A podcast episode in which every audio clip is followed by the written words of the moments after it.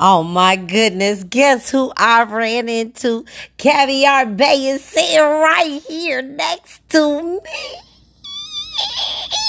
Oh yes, how y'all doing? Oh man, it's going down. Let me tell you, he got bars and then more and then more.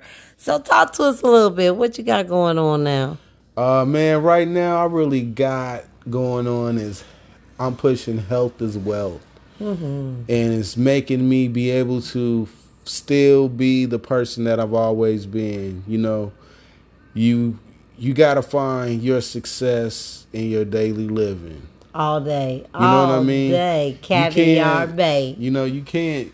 Everybody's not going to have a a Michael Jackson Mm-hmm. lifestyle, but it doesn't mean you can't live like. You know what I mean? Yeah, no, I got live it. like that. You know, so and I'm just finding greatness and happiness and just being me. I'm about to be 52. Oh wait, that's re- what?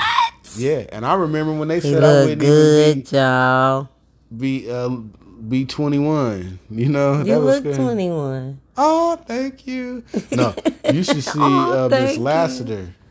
Yeah, she, looks, young. She looks amazing. She Yeah. looks amazing. So I just wanted to run through, say hey to y'all, let y'all meet Mr.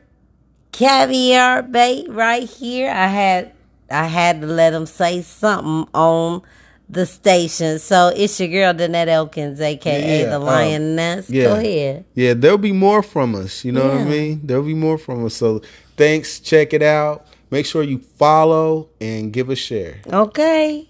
All right, y'all.